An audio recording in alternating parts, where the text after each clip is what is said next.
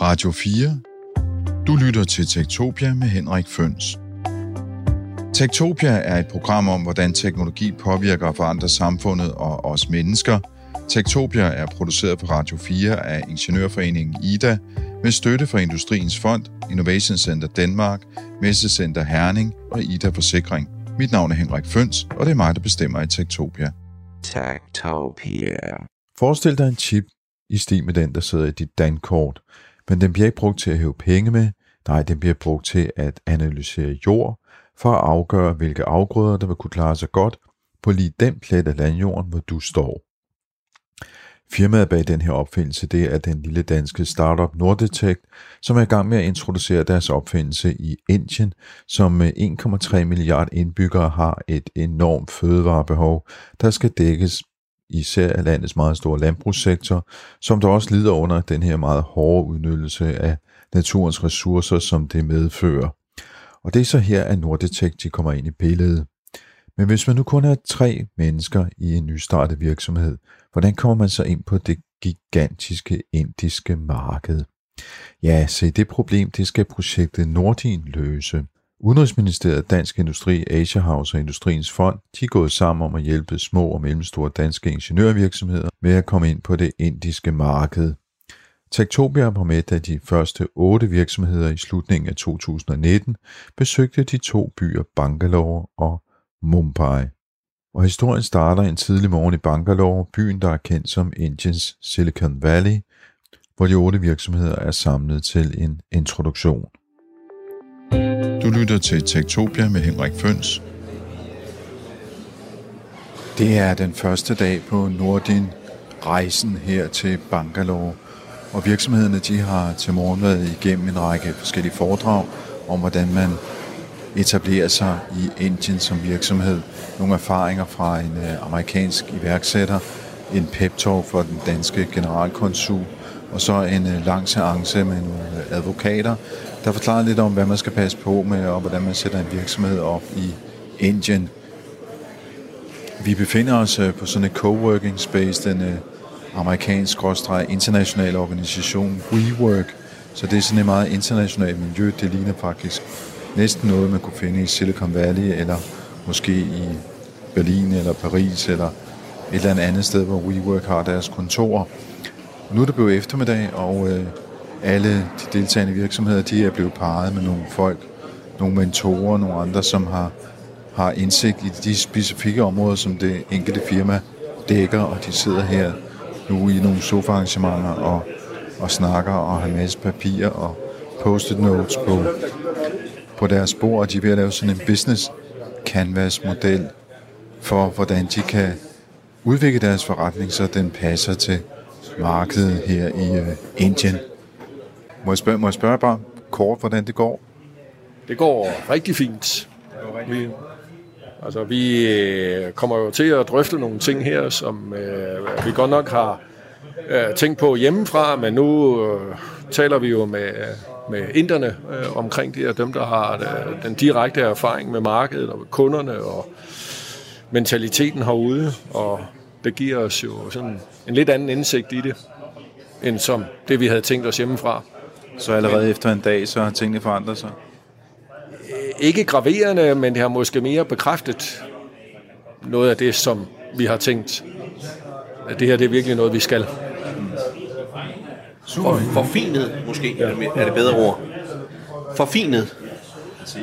Forfinet idéerne? Ja. Det sjove er, at allerede her på den første dag har bredt sig en stemning i gruppen af virksomheder om, at øh, det her, det kører bare, og det kommer til at gå godt, og de kommer hjem med øh, et rigtig godt springbræt til at etablere noget business her i Indien. Jeg hedder Jette Bjergum, og jeg har en 3-4 hatte på. Jeg er generalkonsul, så er jeg Head of Trade i Bangalore, hvor jeg har en række kolleger, der dækker øh, specifikke sektorer i hele Indien. Og så er jeg også Head of Innovation Center øh, Danmark i Bangalore, som er et af otte øh, globale centre øh, sendt ud fra Udenrigsministeriet. Og så har vi også Invest in Danmark øh, i Bangalore, som tager sig investeringer fra Indien til Danmark, ikke den anden vej rundt. Hvis man nu ikke er så øh, velbevandret i, hvordan Indien er skruet sammen, Altså nu sidder vi i Bangalore, som på en eller anden måde er betragtet som Indiens Silicon Valley, men øh, ambassaden ligger jo et andet sted, den ligger i Delhi i, øh, i hovedstaden. Altså, hvordan, hvordan er Indien skruet sammen? Der er en masse stater og så videre. Ja, det kan du sige. Men Indien består jo af 29 stater, øh, større eller mindre, og, øh, og hvor, øh, hvor Delhi øh, ligger oppe øh, i, i, i den nordlige del af Indien, så ligger det nye konsulat. Vi har jo haft øh, handelskontor her i 20 år, men vi har opgraderet nu til et konsulat. Det giver nogle andre muligheder. Og konsulatet ligger i staten Karnataka, som har hovedstad Bangalore. Øh, den hedder også Bengaluru i ny øh, omtale, og alene i staten Karnataka bor der 65 millioner mennesker. I Bangalore bor der 12 millioner mennesker. For 10 år siden, cirka afhængig af hvordan man regner, boede der 5 millioner mennesker. Det vil sige, at der er sket en eksorbitant vækst i byen i sig selv. Øh, I Indien i samlet set bor der cirka 1,3 øh, milliarder mennesker. Så det er jo et kæmpe land, som man nok ikke bare skal se som et stort land, men ligesom USA har stater, ligesom Europa har 28 lande, så er der 29 faktisk selvstændige stater i Indien samlet under en regering i Delhi. Og, og det er måske et sidespring, men jeg har jo bemærket, at de taler også forskellige øh, dialekter, så øh, på tværs af staterne kan man have svært ved at forstå hinanden, så man taler meget tit engelsk med hinanden. Altså engelsk har jo grundet historien med, med, med, med britterne, som jo har været her. Øh, det er jo et, et, et fælles sprog. Det gør det blandt andet, øh, man kan ikke sige nemt, men det har stor betydning i forhold til virksomheder, som kommer og vil drive forretning i Indien. Så har du et formelt sprog, basalt set engelsk, du skal adhere to, hvis man kan sige det. Øh, nu er jeg jo på ingen måde øh, ekspert i hverken øh, hindi eller det lokale øh, sprog her i Karnataka, for Karnataka har sit eget sprog ud over hindi. Øh, så, så der er selvfølgelig en række lokale dialekter at tage hensyn til, øh, men, men, men, men forretningssproget er engelsk, og det gør det jo faktisk nemt er måske et, et voldsomt ord at tage i sin mund her i et land med 29 stater og 1,3 milliarder mennesker, øh, med en, en, en nok reel øh, mellemklassegruppe på 300-400 millioner mennesker. Nu snakker du om den øh, gevaldige vækst, som byen her har været igennem. Øh, hvad, hvad er det, der sker i Bangalore? Altså nu sagde jeg selv før, at det var Indiens Silicon Valley, men ja. øh, er det den rigtige betegnelse? Jamen, det er, jo, det er jo som man ser det. Vi havde faktisk i sidste uge besøg af, af, af gruppen for Akademiet for Teknisk Videnskab, øh, hvor vi havde øh, cirka 30 øh, højt øh, distinguerede øh, øh, aktører fra universiteter og institutioner øh, i Danmark øh, på besøg her. Og, øh, og noget af det, de blandt andet lagde vægt på, det var, at øh, netop det her Silicon Valley of India, hvor man jo øh, har meget fokus på at lære data og lære matematik, men måske ikke få det i samme grad omformet til, til reelle produkter. Det er jo noget øh, at, at det, som Indien også efterlyser i forhold til danske virksomheder. Jeg har talt senest med politikere i sidste uge og forrige uge, og, og det de siger, der er væsentligt, det er at få, øh, få omsat data og matematik øh, kundskaber til markedsdrevne produkter. Og det er jo der, hvor danske virksomheder og Danmark i det hele taget kan gøre en kæmpe forskel, og det er også noget af det, man efterlyser. Men, men betyder det, at øh, den type arbejdskraft, man finder hernede, som mere øh, underleverandøragtig? Jamen, jeg tror, I, der har måske været en, en, en holdning. Det, nu er det selvfølgelig min egen øh, personlige holdning, jeg, jeg kommer med her, sådan lidt lommefilosofisk om, at, at Indien var mere sådan en, en, en, en, en forholdsvis øh, billig teambetaling for at, at, lave, at, at konstruere data og lave softwareløsninger og, og, og sådan lidt en gul pris i vinduet. Men det, jeg tror, man skal se, der er jo en workforce på 530 millioner øh, øh, mennesker, øh, var det seneste tal, jeg har fået, og de fleste de er under 30 år. De er jo super, øh, bliver mere og mere veluddannede her. Øh, og, og, og så er spørgsmålet blandt andet nogle af dem, jeg selvfølgelig også taler med, der siger, jamen dem vi så uddanner, er de dygtige nok? Og der har Danmark også en stor rolle i forhold til at komme ind og hjælpe med at få opkvalificeret øh, blandt andet øh, uddannede ingeniører, så de tilfredsstiller de internationale krav, øh, man også har, når man kommer udefra og vil lave innovation og udvikling, og ikke bare lave drift. hvis man kan sige det sådan. Så hvis vi nu for eksempel kommer og siger, at vi vil gerne lave nye løsninger, nye produkter, nye øh, biotech-produkter for eksempel med øh, i samarbejde med indiske institutioner og universiteter, så skal vi jo sikre, at dem vi så samarbejder med, for eksempel øh, i at lave nye, øh, det kan være nye kemiske forbindelser, det kan være nye, øh, ja alt muligt inden for for, for, for clean tech, inden for smart city solutions, inden for life science, det bliver jo brede emner, men der skal vi jo sikre, at dem vi så øh, samarbejder og uddelegerer opgaver til, øh, at, at, at, at vi er enige om, hvad det er for et niveau, vi skal samarbejde ud fra.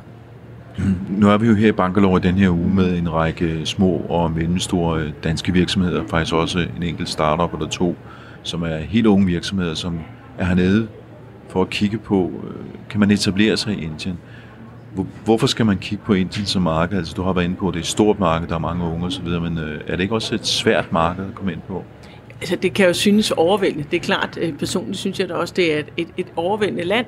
Øh, men jeg tror, at det, man skal forsøge at holde fokus på, for ikke at drukne, det er at, øh, at, holde, holde, og, at forstå, hvad det er, ens egen kernekompetence er, hvad det er, man kan bidrage med, og i hvilken sammenhæng det skal indgå. For man vil ofte altid komme ind som en underleverandør. Hvis man er en helt lille virksomhed, så skal man finde ud af, og det er jo også en af de grunde til, at vi kører det her Nordin-projekt i den her uge, det er for at sige, hvilke samarbejder skal der op, skal der etableres, for at man kan hjælpe de rigtige teknologier øh, ind i en indisk scale-up kontekst. Så, så det, man, altså, man, hvis man skal komme selv med en en, en delløsning til til, til, til en større teknisk løsning for eksempel, så skal man jo have fat i de rigtige mennesker og komme i kontakt med dem fra start og få de her samarbejder op at køre. Og når du siger en delløsning, så handler det vel om, at man skal finde ud af, hvordan den teknologi, man nu engang har opfundet i Danmark, hvor passer den ind ja. i en indisk fødekæde? Altså, det er jo ikke en plug and play, og det er jo, det er jo man kan sige, bygger vi nye øh, Lego-figurer, øh, hvad er det for en Lego-klods, vi selv kommer med, og, og hvad er det for en, en mørtel mellem murstenene, der så skal binde det sammen. Og det tror jeg er meget vigtigt, man forstår, og det forstår man jo kun ved at komme herud og tale med de rigtige mennesker og forstå, hvordan ens løsning, den løsning, man nu har opfundet, om det så i Danmark eller Europa, øh, vil man lave proof of øh, concept og proof of business i Indien, så skal man forstå, at det kan være, at der skal en produkttilpasning til. Måske passer den ikke direkte ind i en indisk kontekst, og der tror jeg også, man skal være forberedt på, at der er man også nødt til at tilpasse sig lidt, så man ikke siger, at min løsning er, som den er, og så, er det, så må man også være forberedt på, på en vis uh, adaptability, hvis man kan sige det sådan. Øh, så er, det jo, så er det jo rigtig væsentligt at, at forstå øh, behovet begge veje rundt. Altså, i staten Karnataka, der er der for eksempel 400 Research and Development Centre. Der er 380 SMV øh, biotech-lignende selskaber. Der er over 200 biotech-startups alene i byen øh, i staten Karnataka. Jeg har fået tal, der siger, at der er 400 Fortune 500 virksomheder repræsenteret i staten Karnataka alene. Det siger jo noget om, at der er også andre end os, der synes, det her det er rigtig interessant at være her. Og, og det vil sige, at nu, nu taler jeg om Karnataka, fordi det er her, vi har åbnet konsulatet. Det er der, jeg har øh, fokus øh, lige i øjeblikket. Men det er klart, når du kigger rundt i, i de forskellige stater, så sker der bare på lignende niveau rigtig, rigtig meget. Man åbner for nye samarbejder, man åbner for nye løsninger, og man, man åbner for nye behov. Og, og der er inderne altså øh, ganske hurtige øh, med at definere, hvad det er, de gerne vil have, oplever jeg, i forhold til de her øh, økosystem, som, som vi taber ind i her i Kanada, og, øh, og, og, og når man så går tilbage og spørger, er I så klar danske virksomheder, så, øh, så må man nok også være forberedt på, at, at der forventer de forholdsvis øh, hurtige svar. Øh, så, så det skal man også være forberedt på. I den her uge, der er det så Nordin-projektet, der er fokus på. Øh, hvad, hvad er det for et projekt? Hvad er Nordins samarbejde for noget? Jamen Nordin er, er jo et, øh, det er en, en, en ny måde at prøve at skabe samarbejde på. Det er jo Asia House, som, som, øh, som er projektejer øh, og projektleder. Øh, og øh, der er Dansk Industri og Green Tech Challenge er partneret sammen med Innovation Center Danmark i Indien, ICDK, hvor vi prøver på at skabe øh, for danske virksomheder inden for udvalgte sektorer, i det her tilfælde cleantech og foodtech, øh, øh, og, og, og få dem til at, at møde rette øh, interessenter i den her uge i Indien for at kunne blive klar til at, at udvide deres øh, tilstedeværelse her i Indien. Og, øh, og det er jo et samarbejde, hvor det ikke bare handler om, at øh, vi går sammen i en kundeleverandørforhold, men hvor vi på en helt anden partnerlignende façon øh, med hjælp fra Industriens Fond, som selvfølgelig er afgørende i den her sammenhæng, er, er med til, at, og, hvor vi øver os i at samarbejde på en ny måde for at hjælpe øh, de danske virksomheder, dels med, øh, hvor ICDK i Indien får hjælp til øh, den til adgang til de danske virksomheder, som, øh, som blandt andet Dansk Industri og, og Cleantech Channels har, i forhold til de sektorer, vi kigger på nu. Og så hjælper vi med at eksekvere sammen med Dansk Industri øh, i forhold til det, der så skal ske i Indien, øh, kvæg øh, vores øh, adgang til netværk og indsigt i, øh, hvad der er, der sker her. Hvorfor lige netop foodtech og cleantech? Ja, der ligger jo en, en, en, en, en, en lang analyse bag ved det, men, men, men, men der er jo ingen tvivl om, at nogle af de, øh, de øh, udfordringer, som inderne gerne vil have løst, det ligger jo meget inden for cleantech, blandt andet affaldshåndtering, øh, vand, øh, altså vand og affald, øh, alle problemer med, med det, skaffe rent vand, øh, sikre øh, det vand, der så kommer, hvor kommer det fra, øh, øh, hele affaldshåndterings øh, løsningerne, øh, altså vand og affald fylder rigtig meget i forhold til øh, de øh, forbedringer, man gerne ser her i Indien. Ikke bare på basalniveau, men også det faktisk at få skabt øh, at gå fra at få affald omformet til noget, der faktisk skaber værdi. Øh, og fødevare, øh, der er jo en, en, en bred palette af udfordringer, som, øh, som man gerne ser danske løsninger øh, og, og, og, og viden øh, være med til at, og, og bidrage med. Så det er klart, øh, at det, det skal vi selvfølgelig få hjælp, øh, hjælpe med at bygge brug til, øh, for at, at få de rigtige parter til at mødes med hinanden, både fra dansk side og fra indisk side. Så når vi siger, at det her sted, det er Bangalore, det er det indiske Silicon Valley, så er de danske virksomheder her ikke for at være hjælpe til at lave apps til telefoner, men Nej. i virkeligheden danske, hvad skal man sige, styrkepositioner som fødevareteknologi og, og, og miljøteknologi. Det er, det er bredt set klima og miljø. Det er energi, som jo fylder øh, rigtig meget. Det er, altså nu er det, nu er det cleantech og foodtech, vi har øh, den her gang, men, men, men, men, men forhåbentlig øh, i næste runde, så sætter vi nye sektorer på. Så vi øver os nu i forhold til det setup, vi har i den her uge, og, og de faser, der kommer en fase 2 efter det her, hvor der selvfølgelig er en opfølgning på, så det er jo ikke bare et enkeltstående ugenligt øh, forløb, det er en større proces, det indgår i. Du lytter til Tektopia med Henrik Føns. Ja, vi er på anden dag nu af Nordin turen, og vi er på besøg på et mejeri. Et mejeri, som øh, ligger her i Bangalore. Det er faktisk det største mejeri i delstaten Karnataka. Og øh, jeg er ude med to virksomheder, Simatek og Hans Jensen, øh, som skal sælge mejeriteknologi, filterteknologi og øh, frostteknologi, kan man vel kalde det. Og lige nu er vi inde på General Managers kontor, hvor han øh, viser billeder frem af de tidligere chefer. Og vi skal tage et gruppefoto. When was that, uh, the revolution? Vi har lige været igennem i to timers salgsmøde, hvor Inderne har præsenteret deres mejeri, og danske, de danske virksomheder de har præsenteret deres teknologi. Man må sige, der har været ret stor lydhør overfor, hvad man egentlig kan sælge, og hvordan man kan hjælpe inderne med at effektivisere deres mejeriproduktion.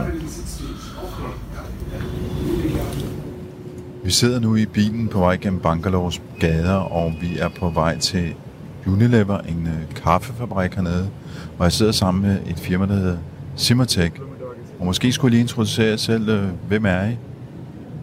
Jeg er Henrik Jensen, og jeg er salgschef, global salgschef for det, vi kalder øh, procesfiltre. Filtre til fødevare- og mælkeindustrien kommer vi lige tilbage til, hvad det er for nogen. Ja. Og her bagved på bagsædet har vi... Frank Poulsen. Jeg er administrerende direktør for Simatech. Kan jeg, til mig? Nu er, du, nu er du lidt ind, Henrik, på, hvad det er for noget, I producerer, altså filtre, siger du. Kan I forklare lidt mere, hvad er det for en teknologi, I laver? Det kan vi i hvert fald forsøge på. Det er simpelthen med vores øh, filterteknologi, der vil vi gerne, sådan kort sagt, beskytte miljøet, beskytte de mennesker i og omkring fabrikken, og samtidig være med til at reducere produktspild.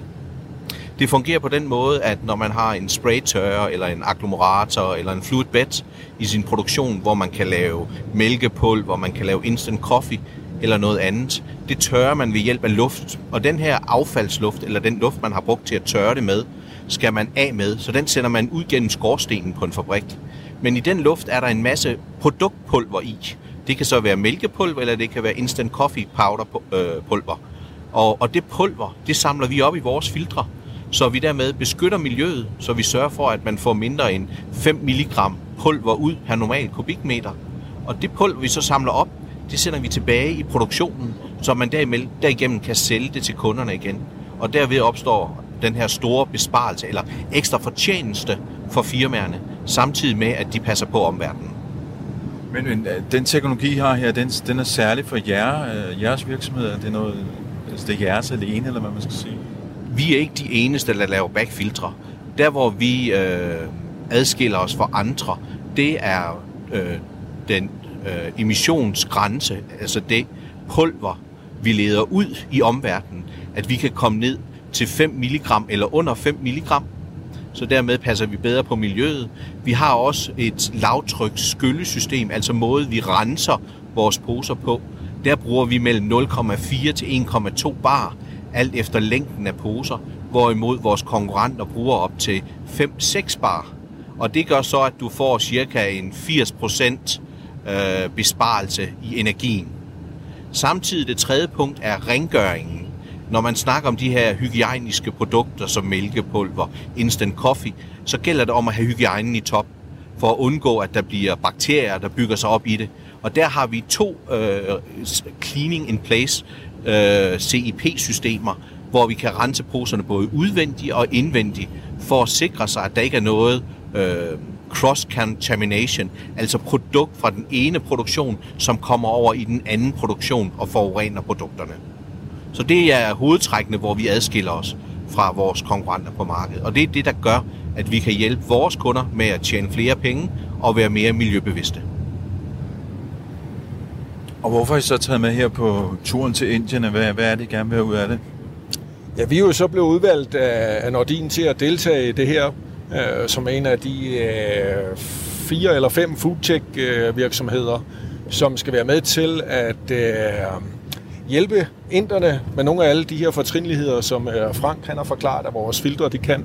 Det vil sige til dels beskytte miljøet, men så også hjælpe blandt andet mejerierne og kaffefabrikkerne med. Og i stedet for at tabe produktet, øh, få det tilbage i produktionen og være dem til at få en bedre øh, fortjeneste. Det er det, vi er blevet øh, udvalgt til at deltage i øh, her øh, på det her projekt. Og vi er jo så på vej ud for at besøge en kaffekunde nu, hvor øh, vi med erfaring fra andre kaffekunder øh, kan forklare dem, hvilke fordele der er ved at installere et Simatec posefilter. Og det, det, du sidder med computeren på, på skødet lige nu, så du sidder og regner lidt på, på eksemplet, eller hvad? Jeg sidder lige og lægger sidste hånd på øh, en præsentation til kunden. Nu har vi jo lige været hos øh, en kunde og fik lidt øh, erfaring der, og hvor vi også sådan on the fly øh, lavede lidt små ændringer i den præsentation, som vi havde med til kunden. Det virker rigtig godt, at øh, vi bruger kundens øh, erfaring og kundens tal og kan vise med det samme, hvad det rent faktisk giver ham af besparelse ved at installere et øh, posefilter fra Simatec. Ja, fordi nu var vi ude til Marie og Frank. Du lavede meget kægt ud med at sige til dem, hvor mange penge de kunne spare, og så vågnede de jo ligesom op. Ja, men det viser sig så, at jeg var jo lidt beskeden, fordi øh, jeg lagde kægt ud med at sige, at vi kunne hjælpe dem med at spare omkring 300.000 euro om året. Men det viser sig faktisk, at da vi regnede tallene igennem øh, med, den, med det produkttab, de havde, den drifttid, de havde, så kom vi op over 600.000. Og det var noget, der ligesom gør, at der er grobund for en, en yderligere diskussion øh, med både øh, the managing director af den her mejerigruppe, samt hans øh, driftfolk. Så, øh, så det ser vi frem til, hvad der sker her de næste par måneder. Så, så I rider lidt på en, øh, en succes her i bilen ud til, til, til kaffe, kaffefabrikken også? En ting kan man jo sige på godt jysk, det var ikke en dårlig start. Ja, jeg vil også nok sige, altså nu har jeg også besøgt en del kunder herude i Indien øh, før, men øh, hvor jeg har været sammen med indere, som har øh, haft den øh, overordnede øh, agenda. Øh, her der har det været os, der har styret agendaen, og øh, vi kom til øh, det essentielle med det samme. Det er ikke altid, at inderne de gør det. De kan godt lide at øh, have et langt forspil, inden at de kommer til, øh, til sagens kerne. Hvorimod her, der havde vi selvfølgelig lidt øh, small talk for sådan at tale os varme øh, på kunden. Men øh, som Frank så sagde, jamen, øh, så, eller som du selv sagde, så øh, kom vi to the point. Hvor meget sparer de? Og det er det, der får dem til at pay attention til det budskab, vi har. Så kan vi så øh, efterfølgende gå i detaljer omkring teknologien øh, og lignende. Og det blev oplevet som en, øh, ja, som en øh, pæn succes her. Selvfølgelig det er stadigvæk fugle på taget, og øh, dem skal vi have ned et eller andet sted, øh, hvor vi kan, kan styre dem, og så kan vi så fejre det.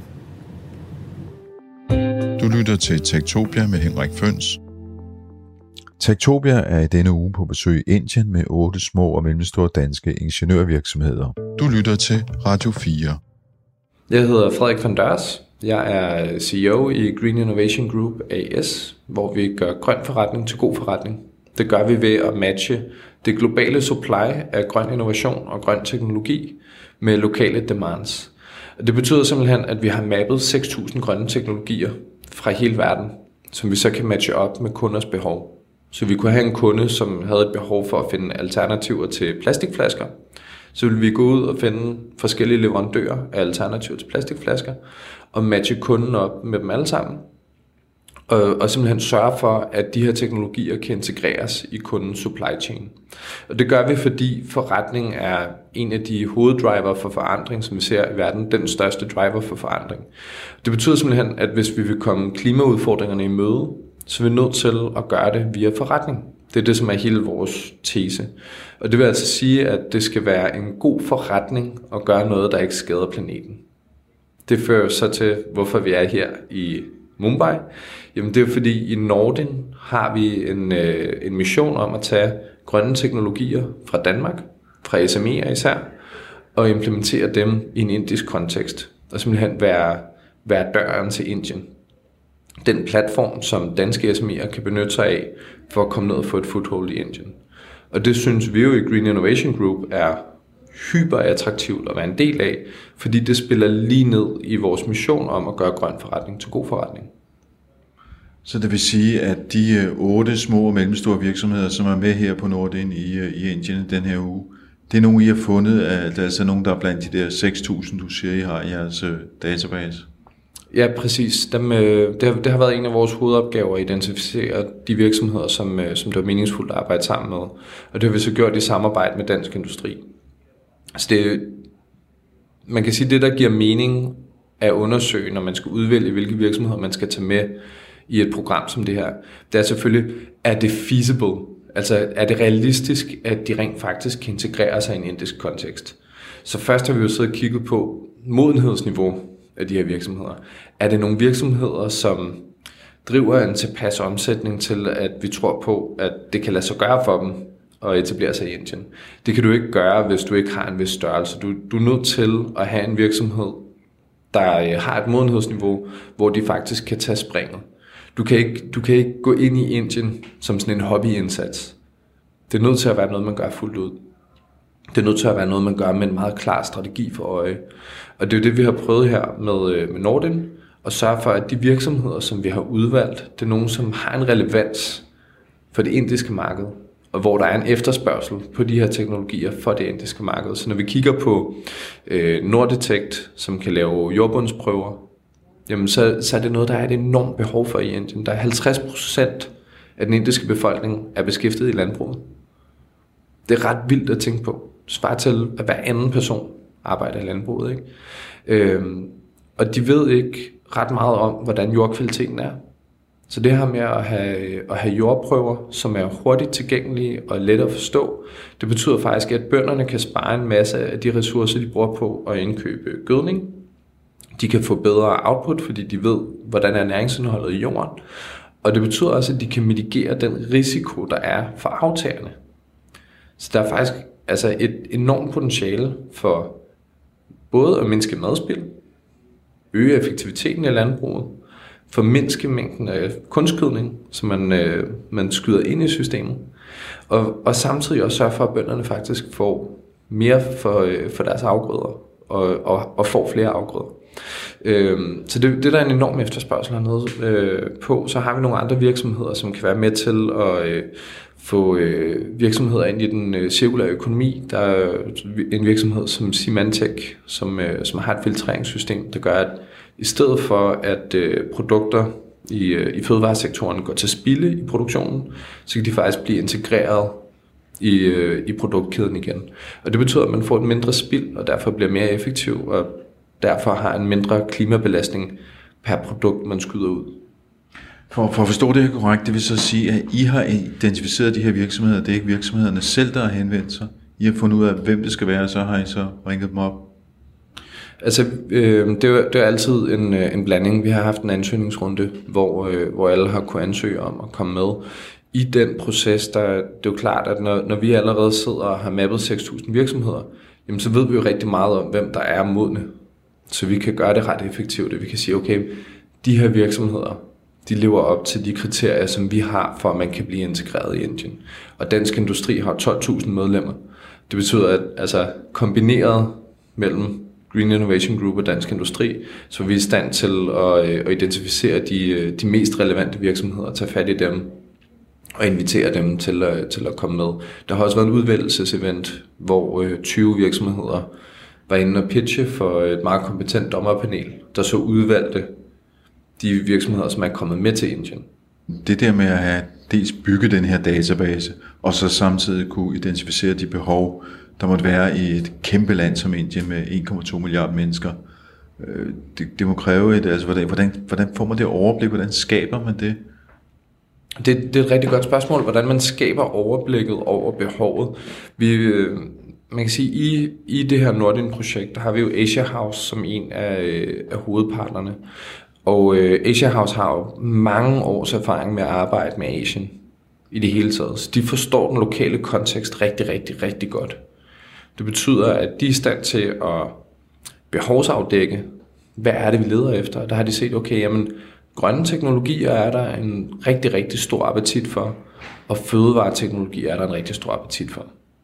Så de kommer tilbage og siger, det er de her ting, der er efterspørgsel for i markedet. Det er de her teknologier, der er efterspørgsel for. Det er her, der er et stort vækstpotentiale. Det er her, der faktisk er mulighed for at skabe noget vækst i de her danske SME'er så oversætter vi det sammen til, øh, til, til nogle behov, som vi så kan kvantificere og sige, okay, hvis, hvis det er sådan, det skal se ud, jamen så skal virksomhederne leve op til de her, de her kriterier. Så der har vi jo simpelthen siddet med, hvad kan man sige, den store videnskabelige kasket på og, øh, og identificeret, hvad, hvordan ser sådan en virksomhed ud? Altså ligesom at lave en persona på, hvordan, hvordan er sådan en virksomhed karakteriseret, hvis den skal ligge i SME-segmentet, og være eksportmoden. Hvad, hvad skal de så kunne? Jamen, de skal have et produkt. Det er klart. De skal have en øh, historik og en traction for at levere til kunder. De skal have nogle, øh, nogle demonstration sites, hvor man kan vise, at teknologien virker. Og det kan vi vise, fordi den virker her. Øh, de skal have en forretningsmodel, der, øh, der er bæredygtig og de skal have et produkt, som er langtidsholdbart og som fungerer i en indisk kontekst. Der er jo en af, en af de ting, som vi bliver spurgt meget om, når vi er ude til møderne her i Indien, der har I en indisk partner, og ved I, om det kan virke i en indisk kontekst? Fordi der er mange steder i Indien meget høj luftfugtighed, for eksempel. Det betyder jo, at hvis du har en teknologi, som virker i en europæisk kontekst, hvor der kan være mørkt og koldt og meget blæsende, måske lav luftfugtighed, så det er ikke sikkert, at det vil virke i en indisk kontekst, hvor det kan være meget, meget varmt, meget høj luftfugtighed. Det kan måske være vindstille i meget lang tid, så luften ikke flytter sig lige så meget på et produktionsanlæg. Øhm, Og det, det har jo rigtig stor betydning for alle mulige forskellige teknologier på områder, som vi jo ikke tænker på. Vi tænker jo ikke på, at øh, varmeveksling med luften skaber kondensvand. Eller det bruger jeg ikke ret meget tid i min hverdag på at tænke på. Vel? Men, men hvis du har en fabrik, som laver øh, pulvermad, så er kondensvand altså et rigtig stort problem, fordi det betyder, at din, din pulvermad vil samle sig i nogle kager, som du så ikke længere kan sælge, som, du, som, som også gør, at systemerne begynder at, øh, at klumpe og blokere. Det giver så funktionsfejl, som, som kan gøre, at hele anlægget skal lukkes for at blive rengjort eller blive renset. Øhm, og, og hvad kan man sige, hvis du ikke allerede har kunder, og du har demonstration, øh, demonstrationssites i andre kontekster, så, øh, så er der ikke nogen grund til at tro, at det vil kunne virke i en indisk kontekst. Det som er øh, vores spidskompetence, det er jo at øh, tage al den der meget tekniske viden, meget tekniske kommunikation, og så oversætte den til de, øh, til de behov, som er identificeret af Asia House i første omgang. Og så simpelthen sige, okay, hvis, hvis Asia House har sagt, det her det er behovene, og jeg kigger på den her tekniske tegning og noget, der ligner motoren på 1000 års falken, ikke? Så, så er vores opgave i virkeligheden at prøve at få det oversat til en kontekst, der passer ind i det, som vi har fået som, som problematikken, der skal løses. Og det er faktisk den, den helt store udfordring, der er, når, når vi sidder og kigger på mange, mange af de øh, virksomheder, er, som du selv siger, meget ingeniørnørdet, og jeg tror ikke, du fornærmer nogen ved at sige det. Jeg viste en af, øh, af tegningerne, øh, og, og, og sagde, hey, altså, hvad, hvad tror du, det her er? Og det, man har jo ikke en kinemand chance for at gætte det. Efter jeg havde læst 12 siders pitch deck, der havde jeg stadigvæk svært ved at forstå, hvad det egentlig var, de lavede. Ikke? Og det er fordi, det bliver så specialiseret ned i en niche, og ind i en verden, hvor der er meget få mennesker, der faktisk kan forstå, hvad der foregår. Og der, øh, der laver vi sådan en øvelse med at, øh, at prøve at sige, okay, men når vi kigger på en teknologi, så prøver vi at reducere den til noget, hvor vi kan forklare det til en femårig. Så vi simpelthen kan, kan forsimple, hvad er det, der sker, så vi selv kan forstå det. Vi kan fortælle det til nogle andre, så de kan forstå det. Og så kan vi se, om det giver mening i den givende kontekst. Nu er vi øh, fire dage henne i processen her, som er fem dage lang. Vi har kun en dag tilbage i øh, Mumbai, hvor vi er nu, og vi også er i Bangalore. Hvordan synes du, det er gået? Jamen, jeg synes, det er gået over al forventning. Øh, det, det viser sig at øh, syv ud af otte virksomheder har, øh, har meget, meget konkrete øh, Øh, enten salg eller, øh, eller proof of concept øh, pilotaftaler op at stå. Og det, det tror jeg ikke, jeg havde øh, tur håb på. Øh, min forventning var, at vi ved programmets, ved årets afslutning, ville jeg være meget optimistisk, hvis vi havde nået bare en fjerdedel af det. Så havde det været en stående succes. Så det har været altså, over al forventning. Men jeg vil også sige, at appetitten i Indien har også været større, end jeg havde regnet med. Jeg tror, jeg havde forestillet mig, at når vi kom herned, så ville der være en, en masse gående rundt om den varme grød. Men, men øh, min oplevelse er, at de indiske forretningsfolk er, er meget direkte og, øh, og meget klar over, hvad deres behov er, og hvordan det passer ind i deres forretningsmodeller med de forskellige ting, der måtte være. Så, så tit og ofte, så kommer vi ind til møderne, og så siger de, har I en partner i Indien? Ja, det har vi. Vi har en, med, også en partner i Bangladesh, og vi har et demonstration site her her. Så siger de, okay, men, hvad, hvad er det så for en kontekst, vi er i? Hvad er det, vores behov er, og hvordan kan vi se det her virke? Hvor langt er vores return on investment, og hvordan får vi det her til at køre? Altså, så det, øh, det er væsentligt mere direkte, end jeg havde fået indtryk af. Hvad har der så været af udfordringer, altså både for, for de danske virksomheder, men også med, som inderne måske ser i forhold til at uh, måtte arbejde med en dansk virksomhed, altså udover det med, at de gerne vil have, at man har tilstedeværelse i Indien, i hvert fald noget service, om ikke andet? Jamen, øh, udfordringerne er jo meget det her med, er der tilstedeværelse i forhold til service? Det er, jo en, det er jo en kæmpe ting, for hvis du ikke kan servicere et anlæg, og det går i stykker, jamen, så, øh, så er kunden i rigtig dårligt stillet. Øhm, en, en anden ting, vi har set, det er, at der skal jo være den her tillid. Tilliden, den skal jo gerne komme gennem, at der er noget, øh, noget indisk kredibilitet. Det vil sige, at der er en forretningsenhed, som er registreret i Indien. Og det er jo en stor udfordring, fordi det ikke er et særligt effektivt land at øh, stifte og drive forretning i. De øh, er lige gået fra at være nummer 132 i verden til at være nummer 77 i verden, mener jeg. Øh, det er Kunals tal fra Dansk Industri. Øhm, og øh, det, altså, hvad kan man sige, hvis du er nummer 77 i verden, så sammenligner du dig med de lande, som er nummer 76 og 75. Og, og når du så har en by som Bangalore, der, øh, der markedsfører sig selv som, øh, som, som Asians Silicon Valley, så, det, så bliver det lidt svært at tage det alvorligt, hvis de er nummer 77 i verden i forhold til at stifte og drive virksomheder. Øhm, så, så, så der er jo det her med byråkratiet og arbejdet inden for de juridiske rammer. Vi har også haft nogle dygtige patentadvokater ude og fortælle om, at uh, trademarking er en kæmpe udfordring i Indien. Det er uh, den, der fejler først for et trademark, som ejer trademarket. Så i en dansk kontekst har vi Rockwool, som ikke har lov til at føre forretning under navnet uh, Rockwool i Indien, fordi der er nogle andre, der har, uh, der har, der har claimet det navn i Indien. Selvom det jo er Rockwools varemærke i hele resten af verden. Så, så der er en masse byråkratiske, juridiske udfordringer? Ja, det kan man godt sige. Altså øh, byråkratiske eller, øh, eller juridiske udfordringer, øh, det, det er der en del af. Du lytter til Tektopia med Henrik Føns. Hej, jeg hedder Frederik Lian Hansen. Jeg er medstifter og den kommercielle person i Nordetect. Hej, mit navn er Keenan Pinto, og jeg er founder og CEO af Nordetech. Og hvad laver Nordetech så? Nordetech har udviklet en teknologi, som gør det meget, meget let og hurtigt at udføre biokemisk analyse. Og det bruger vi så typisk inden for landbruget, hvor for eksempel en, en landmand kan finde ud af, hvad er næringsindholdet i hans jord. Og jeg kan forstå, at der var en måske en lidt, lidt anden forhistorie. Kender du, du er jo manden, der har været med fra starten. Hvordan startede det her? Ja, øh, vores lille firma har vores stiftet i en hackerspace, der hedder Labitat, der ligger i Frederiksberg. Det er en makerspace, øh, eller hackerspace, når create, kreative mennesker kan komme og bruge forskellige øh, maskiner, øh, for eksempel 3D printer eller øh, CNC cutter, og man kan lave forskellige produkter. Men jeg har en biotech baggrund, og jeg har lavet mine skills til starte vores, øh, lave vores first prototype i Labitat.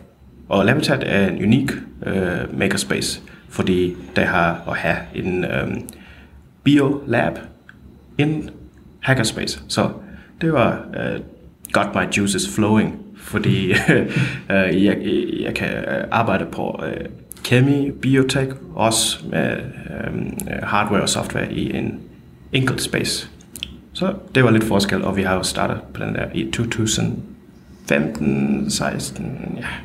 Noget det der også noget det der måske også er interessant at tilføje til den historie, det var, at det faktisk jo ikke startede med at være tilegnet til jord og vand og planteanalyse, men jo faktisk planteanalyse er en helt specifik øh, type, hvor det startede med, at Kina fik en, en, en opgave tilbudt af en, en, en hamp-producerende virksomhed, som egentlig skulle bevise, at den hamp, som de producerede, ikke var til at ryge, men til at bruge i tekstil.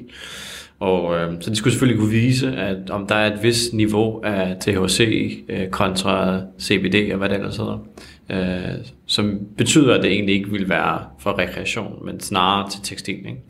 Så det var faktisk den første use case, om, om du vil. Mm-hmm.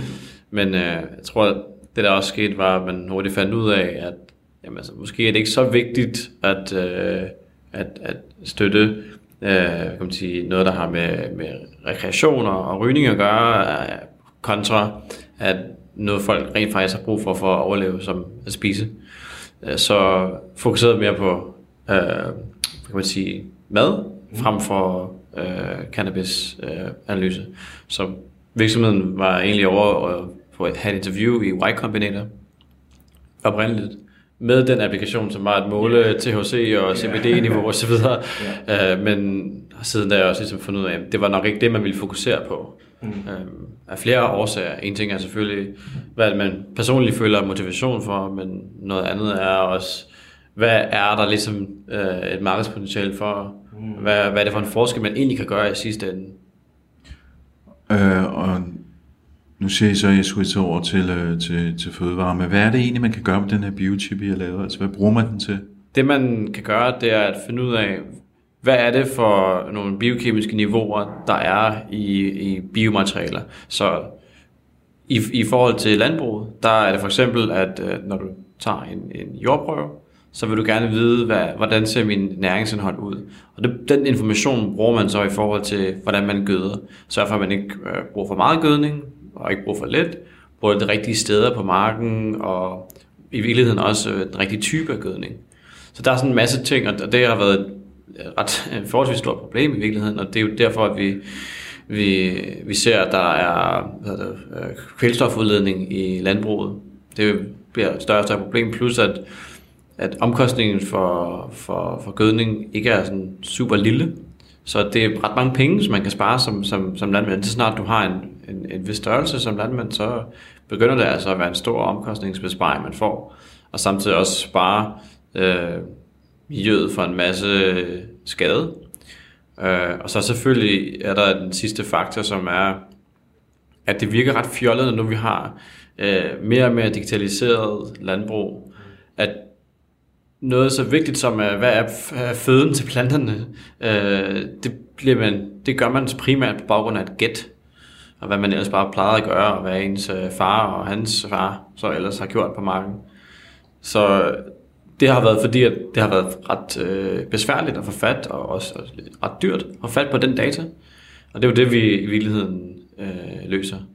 Så det har været svært for han at få data ud fra ja, plantevæv og og vand øh, og fra, hvad hedder det, øh, fra jord især. Ikke? Så det har vi bare gjort nemt. Når, når du siger, at I har gjort det nemt, øh, skal det så forstås på den måde, at den her chip, den er relativt lille, og den er billig, og den er nem at bruge måske, jeg ved ikke, sammen med en mobiltelefon, eller du har du tager din pung op på lommen, Frederik. Ja. Så du har måske... det vil jeg gerne betale, nu skal, nu, nu skal jeg bestikkes. Nej, du har måske en chip. Det, det ligner en visitkort, der er sådan en rund ja. prik. Det her er faktisk en lidt større version af, af chippen som sådan. Og det er der faktisk den, som er beregnet til en, en senere udvikling, hvor man så yeah. kan bruge den i kombination med en app, faktisk. Mm. Uh, på nuværende tidspunkt, der har vi et... Uh, et device, yeah. som uh, tager nogle billeder af en farvereaktion inde i, i sådan en chip her.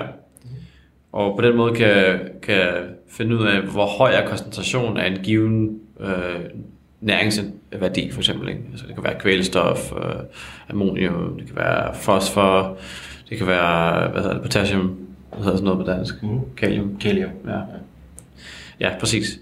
Så øh, det her, det er en chip, som hvor du, har, hvor du tager for eksempel et, et ekstrakt fra jord, ned på den her, det flyder ud i kanalerne, øh, så er der en kemisk reaktion, der sker, og øh, den kemiske reaktion kan du så måle, fordi der, der sker en farveændring. Så det er i virkeligheden det, vi har gjort, det har, vi har egentlig opnået, hvad hedder det, præcisionen fra de klassiske øh, biokemiske laboratorier, øh, og så koblet det med hurtigheden og sådan bekvemmeligheden fra en, en graviditetstest i virkeligheden. Og man behøver ikke engang tisse på den. Så det... Men det vil sige faktisk, den her sådan, det her stykke pap, som er på størrelse med visitkort med nogle, med nogle øh, cirkler på, det er alt, hvad man behøver for at, at kunne måle, hvad, hvad sker der i den jord, eller hvordan, hvad er kvaliteten af den jord, man har med at gøre? Principielt ja, øh, men det, der skal selvfølgelig nogle nogle enkelte små prep-trin til. Yeah. Så lad os sige, du, du tager i virkeligheden dine jordprøver på, på samme måde, som du ellers gør. Forskellen er bare, at du ikke behøver at fryse dem ned og sende til et laboratorium og vente 20 øh, dage, før du får dit svar, og så det er jo der super dyrt. Um, du skal tage din jordprøve, og så skal du lave et ekstrakt fra den, og der har vi sådan en lille løsning med en, en, en sprøjte essentielt, hvor du ryster den, og så ned. Med filter. Ja. ja. Også, um, vi kan se, at det er forskellige application for vores teknologi. Vi starter med jord, men vi, vi kan også se, at um, når du laver uh, gyldning på jord, det, hvis, hvis det regner, hvis der er forskellige vejer, der kommer, uh, vi kan se, at um, kvælstof, det leaching til groundwater. Så it should be possible to also test the groundwater. And that's why it's truly a nutrient monitoring from the soil down to the water, into the streams. The idea was that it could be sort of multi purpose, have different applications around the farm.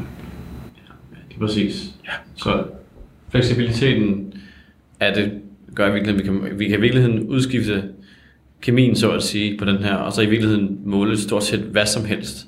Øh, og fra hvilket som helst materiale, så længe du kan lave et ekstrakt fra det materiale.